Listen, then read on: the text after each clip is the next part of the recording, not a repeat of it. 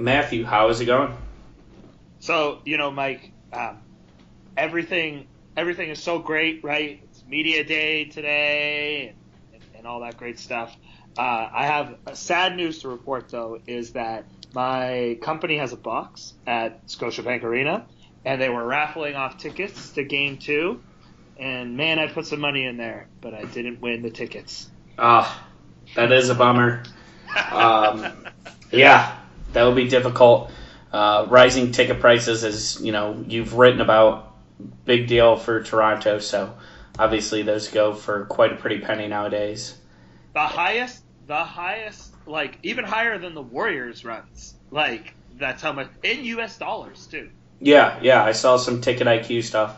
Um, they send me emails kind of up to date on the Raptors thing, so perhaps I'll share that out later from either the site account or from my personal. But the tickets for the Raptors Warriors is higher, um, you know, than we've had recently, and the Warriors tickets pale in comparison to the Raptors right now, which is really something. but we're in the finals, Mike. So who cares? Yeah, exactly. So you know what? Um, Jurassic Park, not quite as expensive, so go ahead there. And we have Jurassic Park actually here in uh, here in town. They're they're popping up all over the uh, the the GTA right now, and um, I love that. I love that the I love that there's officially sponsored ones too, or whatever, which is awesome. So, I mean, if if you know every suburb of Toronto is getting a uh, getting a Jurassic Park as big as the one that we saw in Game Six, whoo, man, we're we're hyped. Um, let's talk about Game Six a little bit before we move into the Warriors series, and this pod will mostly be a preview of the Warriors. What kind of were your overall reactions? Obviously, the Raptors moving on to the finals is a big deal, but um, what are kind of your overall thoughts there? Yeah, I think the thing that you know we haven't seen as Toronto Raptor fans, um, and is still you know a little foreign to us, but man, we're getting used to it now. Is resiliency, you know, and um, I think uh, I I think that the team in Game Six just really showed its resiliency, being down 15, either late in the third or early in the fourth. I can't remember which which it was, and the comeback that they made with Kawhi on the bench was uh, was amazing. And um, you know, I think it was uh, I think I think as the series went along too, the coaching actually became a huge um, X factor for the Raptors, which is also another foreign concept to say in many ways, and that uh, you know Nurse really coached a fantastic series, especially after the first two games, and especially after Game Four, I would say, um, or, or, sorry, after Game Three, excuse me. Um, and in this game, he really put together the right lineups. He rode the hot hand, and uh, you know the combination of Fred and uh, that Fred Ibaka lineup was really great, and I think that overall, you know the better team the better team won that game. And once again it came down to the defensive end for the Raptors. And uh, yeah yeah like they like like overall just a fantastic well coached game a resilient team and a really great playoff win in my opinion.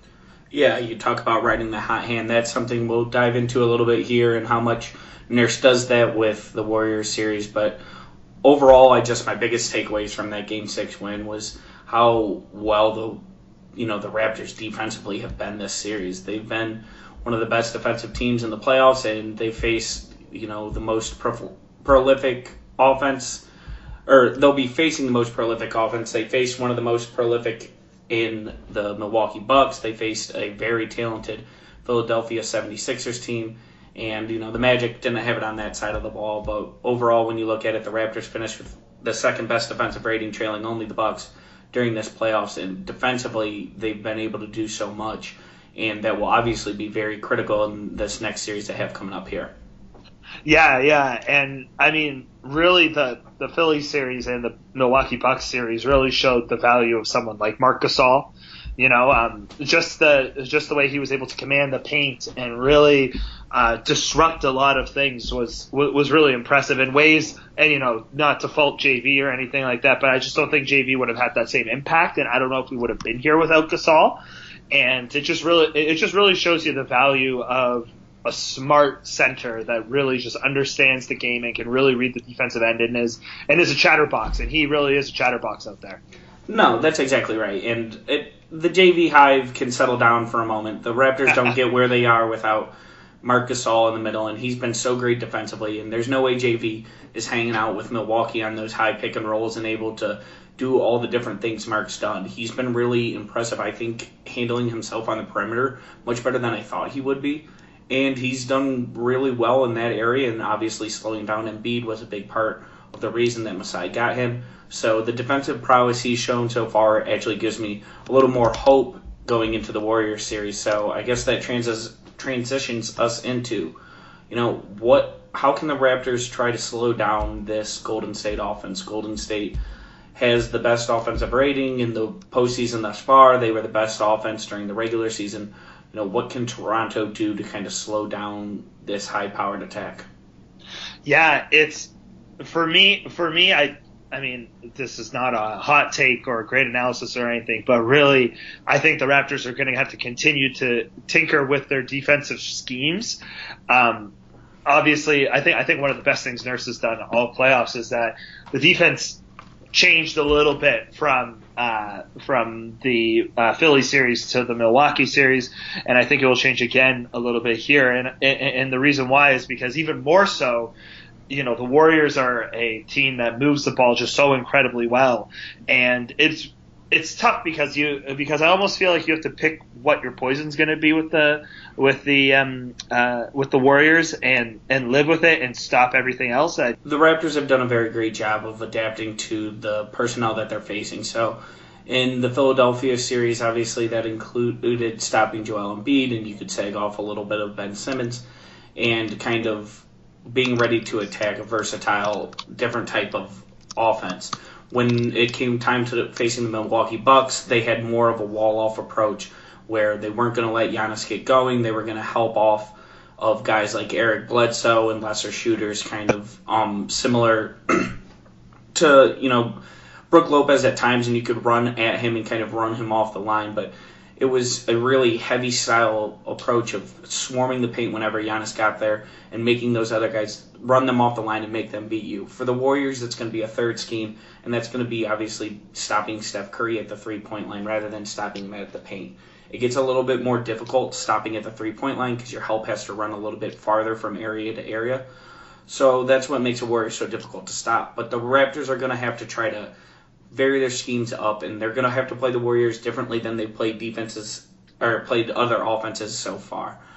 I think they can do that. Uh, you know, there's an old Bill Belichick adage that they said, you know, how do you get your team to be so smart defensively? And he says he drafted smart players. Yeah. And if the Raptors have smart, intelligent defenders, so they're able to do different things defensively that other teams can't.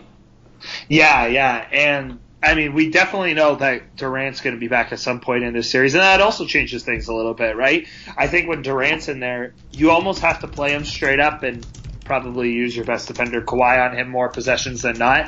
Uh, I mean, at this point, at this point, rest has to be not really a big factor, right? There's only a maximum of seven games left with multiple days in between, so. Uh, but I just think I just think at the same time that the Warriors are still at their best um, when they are, you know, when Curry's not as involved and Curry is not as um, effective.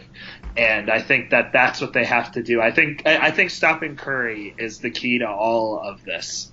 Yeah, yeah, I think that's true. And one of the ways that I think they'll do that is by putting Kawhi Leonard onto Draymond Green so they can switch that pick and roll and trap that pick and roll more effectively.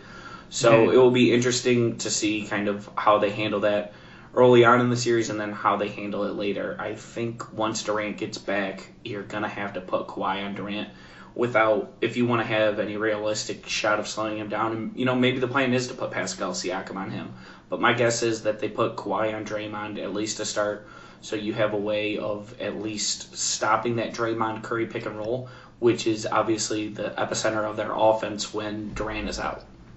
Yeah, yeah, and I mean, obviously for the first game, and I, I mean, if the Warriors don't consider what you just said, then that's crazy, right? But yeah, for this first game, you definitely have to, you definitely have to do that. I think, to be honest with you, that the first game is going to be very key in this series. And I know we say that all the time about the Raptors and the Raptors lose game ones, but I mean, this is a prime opportunity to get that one win that you need you know, because later in the series you, you could be regretting not having that win. And uh, I know that the Warriors have been resting for a super long time, but I also feel that that works in the Raptors' favor a little bit. I feel like the Raptors have had a, a, a good, appropriate amount of rest and are going to be ready to roll here. And uh, you know, other keys, other keys as well for the Raptors is that I feel that they cannot let their offense get too stagnant at times because that's when we've seen droughts, right? And I mean, even look at even look at when they were on their best and doing and doing those crazy 22 to six runs uh, in the fourth quarter of Game Six as well. They're moving the ball, they're picking and popping, right? Like Milwaukee, or sorry, Milwaukee, Golden State is not a very big team, and there are defensive holes that you can exploit um, as you go along, right? And I'm really hoping that the the Warriors call the bluff of Danny Green being a little out of sync because I feel like Danny's going to have a big series here and that he knows he needs to have a big series and that he's going to he's going to step up when the time is right. Yeah, so you know if he does struggle, how long do you keep Green on the floor? He's someone that got the Keith Bogans, which for those who don't know means you play the beginning of the half and then substitute out and never come back in. What would you do if he was struggling? Would you stick with Fred Van VanVleet? How would you handle it if you were a nurse? I think I think for for Nurse, it's much easier to stick with Van VanVleet in a series like this. Maybe not against their starting five, but as they're you know flipping people in and out, it's a perfect opportunity for Fred VanVleet to go in there. So if Danny if Danny's on fire, and Dan, then then then Danny's the obvious choice. He's the better defender. He's taller, and he, he's frankly the better shooter, statistically and historically, right? So that's what you do. But if he's not, then all bets are off. You gotta you gotta do whatever it takes to get the win. And I stick with VanVleet, or I mean even Norm if you have to. Yeah, I think that the leash for Green is going to be pretty short, and we can talk about how much you need him defensively. And they do. They they need him to kind of step up here, and he'll probably be the guy on Curry at least to start the games. But if you can't shoot, the Warriors are too good defensively to play four on five and the Warriors are going to try to hide Curry on him throughout the game. And you know, hide might be a strong word because he's a pretty underrated defender, but they're going to try to put him on Green, and you're going to try to see Green being used as a screener and a way to get Curry involved in the action defensively. So if he's not able to shoot, I think it really hinders the Raptors' offense. But with that being said, you can't continue to force it when it's not there, especially when every game is so critical in this series. Yeah, and I mean, for me, you know, Green is, is is is such a key to this. And I'm actually uh, I was actually a little surprised that you said put him on Curry um, because I would have thought that you know he's a real I, like it, in my view he's a really great Klay Thompson defender. Unless you're thinking something else. Well, they put they put him on Curry uh, throughout the regular season matchups. Okay. And just in general, he typically tries to guard the better point guards. Kyle, for all he has defensively as a team uh, help defender and kind of sagging off, he sometimes struggles in those high pick and roll settings to get over the screens. And Danny Green's so good at kind of getting over top those screens and sticking with this guy in those shadow contests where he does it from behind that I would expect him to stay on Curry. Um, another thing that's kind of underrated is people think you want a smaller guy to stay with Curry due to his uh, ability to separate off the dribble and separate for three. But really, a lot of times having that extra length is important for Curry, especially when kind of matching up and trying to get through contests. Interesting, yeah, and I think and I think that makes a lot of sense um, because, yeah, I mean, and I mean the the thing is is that there's nobody to hide on with this team, and uh, you know the Warriors the Warriors are going to try to exploit that Kyle matchup whenever possible. Uh, I mean, especially if Demarcus is in the game, he can set off ball screens to try to get Klay Thompson open as well. So um, yeah, I mean, I mean the Raptors are going to have to have a really good defensive scheme, but like I kind of said off the top, they're going to probably have to live with something and and try to stop everything else as, as well as they possibly can. And I think the one thing, the one poison that you cannot drink is the three point line. You got to keep it close because those because here's a team that can literally you know turn a game around in three possessions, right? They could be down three and up six in three possessions at, uh, really quick. So um, yeah, I just think I, I and I, I just think what excites me about this team is that the resiliency is there. They're not going to get nervous if they go down ten, right? Exactly. Yeah, and those game sevens kind of have a weight on you as a team, and you know how you can impact that way, how that can impact you moving forward. And so one of the things that I think is a common misconception with the Warriors that a lot of people worry on is thinking that they have shooting throughout the roster. And they really don't. A lot of their guys, if you kind of look up and down, Shaun Livingston, Andre Iguodala, Draymond Green, Kevon Looney. I mean, I know he's a center, but still, they don't have a ton of shooting just throughout the rest of the roster. What they do have is those elite guys, whether when Durant's in the game, but obviously Curry and Thompson throughout, that are able to put pressure on a defense much more than your ordinary shooter. So for the Warriors, that's going to be one of their keys is finding a way to free up Curry and Thompson consistently, particularly when the defense knows it can sag off other options. Yeah, and I, you know, I think you raised a good point there too, Mike, because I mean, really, like, like, like what you'll live with, I think, with this team is the supporting cast, right? Iguodala is a little bit older. Um, obviously, nowhere near as effective as he used to be. Um, our boy Alfonzo McKinnie plays meaningful minutes for the uh, for the uh, Warriors as well. So, I mean, I think there's where you've got to you know, you, you, know, let some stuff go if it means protection from the from the big guns, but also at the same time, here's another team that you don't really want to allow out in transition because they're just a transition nightmare, and uh, and and you know, next to the Bucks, right, one of the better transition teams in the league, and with how well the Raptors did this time or, or against the Bucks, I think that'll carry over in terms of transition defense, and I think they'll have a similar strategy with transition defense as well. Yeah, transition will be huge against the Warriors, and they put pressure in a different way. Curry, in many ways, is just as good of a transition player as Giannis is, but it's so much different in the fact Giannis puts pressure at the rim at all times. But Curry, you have to sprint back, find where he is, give him all your attention, and then it opens up the transition lane for guys like Iguodala and Draymond Green to kind of get moving and get barreling towards the basket. So that's a great point about them in transition. You know how critical they are. McKinnie, they're going to make guys like them beat them. But the problem, what happens is you sag off those guys, they become a screener for Curry, and then all of a sudden you've got the same problem you had earlier where Curry's going bonkers, and you're trying to kind of contain the Warriors. So it'll be interesting on that side of the ball. Um, offensively for the Raptors, what kind of would be your game plan heading into this? I think, uh, like I said, you know, they need to continually create that create that ball movement. But I think against a team like this, it can't just be movement for movement's sake either. Um, they've got to they, they've got to move a ball the ball with a purpose, and you can always tell the possessions when they're just moving the ball for uh, for moving the ball's sake because no one wants to shoot the ball or no one's ready to shoot the ball. I think um, I think a little bit more off screen action and trying to exploit mismatches is going to be really important here. Um, obviously, if Cousins is in the game, trying to get him as far away from the hoop as possible is really important because he's just a big body that you don't want to drive into. Um, so you know, employing a similar employing a similar offensive strategy as say in the Embiid series, but as well, I think you need to perhaps run a little bit more off-ball screen action to get mismatches. Uh, and and and again, I think you know whoever whoever Curry is guarding needs to be involved in some sort of switch or or, or, or some sort of uh, screen in some way to be able to get him onto a onto one of your big guns to, to guard right and defend because Kawhi is going to pretty much exploit every single mismatch he has.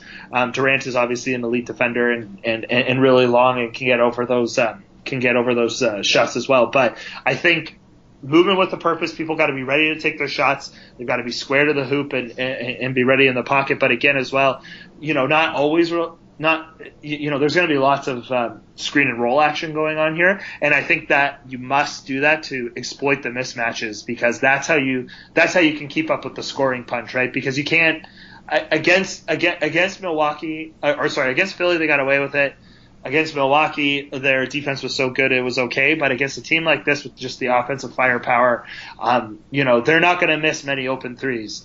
So, you know, you have to counteract that. You can't have long four or five minute offensive drives against this team because you'll be down 30.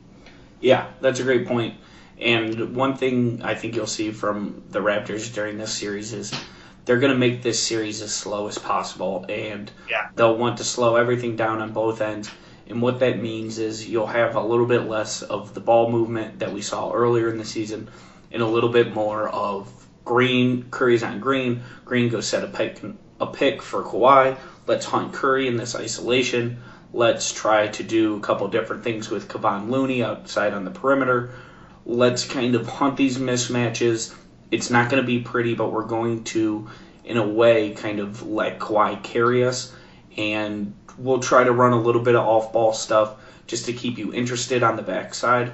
But overall, I think that you're going to see the Raptors kind of simplify it more just due to the pace of the game and kind of how it's going to be played. I actually think, you know, despite the offenses of both these teams, that this will be a more defensive matchup than people are giving it credit for.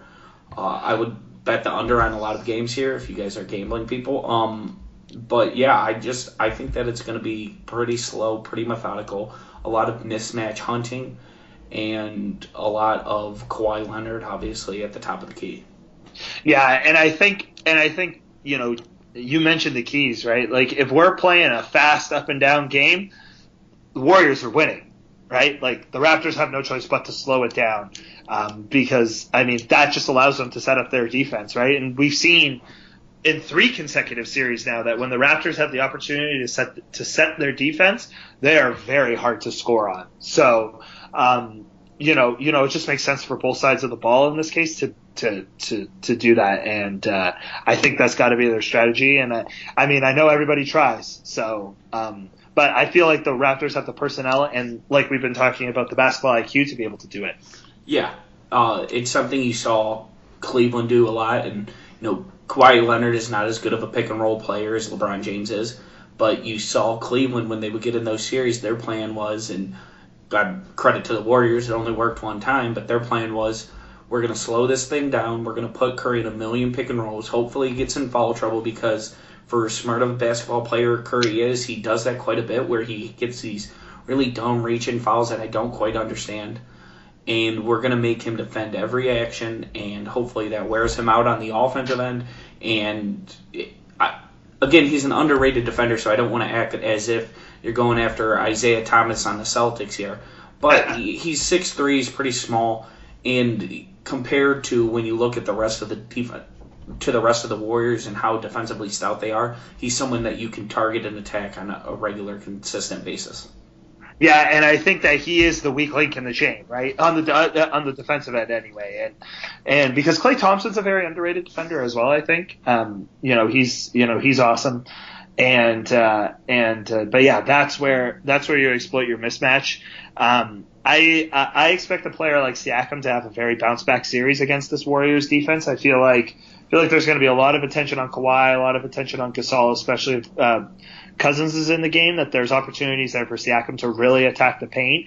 And I think the key, though, on the offensive end for Siakam is that as Siakam drives in, it, he has to he has to do a better job of recognizing and picking his spots and choosing what to do with the ball, uh, especially before he leaves his feet. Because I've seen a lot of you know bad possessions this postseason from Siakam where he, he he can't find his angle, so he just throws it up anyway, right? And that's because he's left his feet without a decision or out looking around to see where he is. So he needs to keep his head up when he's in there, especially against some smaller players where he can exploit them. Yeah, you know, I'm not as confident in as you are that Pascal is going to have a bounce back series. Uh, I think they're going to put Green on him for the majority of this series, and Green will be pretty pretty active as a help defender. So perhaps Pascal is able to sneak in that way and kind of get attacks to the hoop. But Green is so stout and so smart defensively that he's going to force Pascal into those jump shots, and perhaps Pascal is able to hit jump shots, and he had a good first two games of these of the series against the Warriors. But my biggest fear is that Draymond kind of shuts off the rim, being as smart as he is, and now it's in shape Draymond as opposed to fat regular season Draymond. And I think that Pascal could be in for a long series again this time, but you know, if you're taking Draymond Green off of Kawhi Leonard, I suppose you're doing your job if you're Pascal Siakam.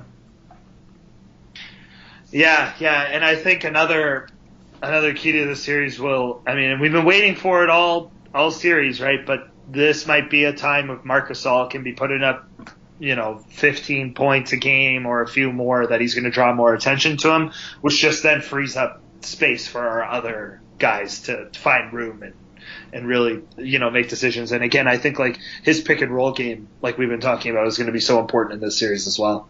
Yeah, I absolutely believe that. Uh, is there anything that you're watching kind of as a bellwether of this series that you think could be, you know, the one determining factor? Uh, I think Mike. Actually, I think you already said it, and I think it's pace. Um, a slower pace is going to really even the odds against this high against this high powered team. We've seen the Raptors many times throughout these playoffs. Even when it's broken down in transition, the other team, regardless of who it's been, has been able to find their spots and pick the threes. I don't think the Raptors are the best transition defense team in the entire in the entire playoffs, especially this year. Uh, when when the pace is slower, that's going to favor them, and we've seen it time and time again. And we've seen them also slow the pace time and time again, um, and that's really what won them the Buck series in many ways. So, um, you know, obviously create turnovers and run when you can, but um, you know, letting long rebounds get out and nobody back there, and uh, and uh, doing that sort of stuff, that pace is going to uh, favor the Warriors. Yeah, I agree with that. I think the one key for me is that the Raptors need to have quite a few more shots than the Warriors. The Warriors had a higher turnover percentage than the Raptors did all season. They had a worse rebounding rate on both sides of the ball, and they didn't get to the free throw line a lot. The reason the Warriors were so good offensively was basically that they outshot opponents, and whether that be at the rim or from three or from mid range, they just shot a better percentage than, or they did shoot a better percentage than every team during the regular season, and then when that carried over into the postseason, they have an effective field goal percentage of 55.6. So the Raptors should get more shots up than the Warriors. I think if you can make that a significant margin rather than kind of a very close margin, that's when things get interesting. When the Raptors are getting 10 more shots up than the Warriors, how can Golden State kind of keep pace? So to me, that's the biggest kind of key to the series. I don't think that the Raptors are going to be more efficient with their shots, so they need to get more of them up, and that's got to be through turnovers, rebounds, and you know, I guess technically it's not getting more shots up, but more effective shots when you get to the free throw line. Yeah, creating more opportunities, right, through other through other means than in the half court is uh, is, is is is what is what I'm hearing, and I mean, yeah, yeah, but I mean, the exciting thing is that I I mean people calling 4-0 or, or, or anything like that. Like I don't think that, that that's definitely not going to happen. The Raptors certainly have a chance if they come out and they scheme right, and I think that they have the right personnel to be able to put in clever schemes and clever and, and clever game plans. And I think that that's what's really going to win them the series is coming up and being adaptable and really and really looking at what the Warriors are giving them and trying to find uh, gaps to exploit those to exploit them. Yeah. So go ahead and give me a prediction. Oh, Mike. Or how about this? How about this? Okay. okay. What percent chance do you give the Raptors? I give them a 75% chance to win the series. No, 70% chance to win the series. Oh my gosh. I know, I know, dude. I'm telling you, I'm feeling confident. I know that's, I know that's a crazy high prediction, but I am feeling very confident that the Raptors can win this series in probably six or seven games. Okay, you know, I'll be the Debbie Downer. I got him Okay. at thirty percent. So Whoa, we're on opposite ends. I love it. So we'll see here. Um, Matt will probably talk sometime after game two, uh, Yes. maybe a little bit later, just depending on how this schedule wraps up and how the Raptors are looking. So great talking to you. Thank you again. No problem.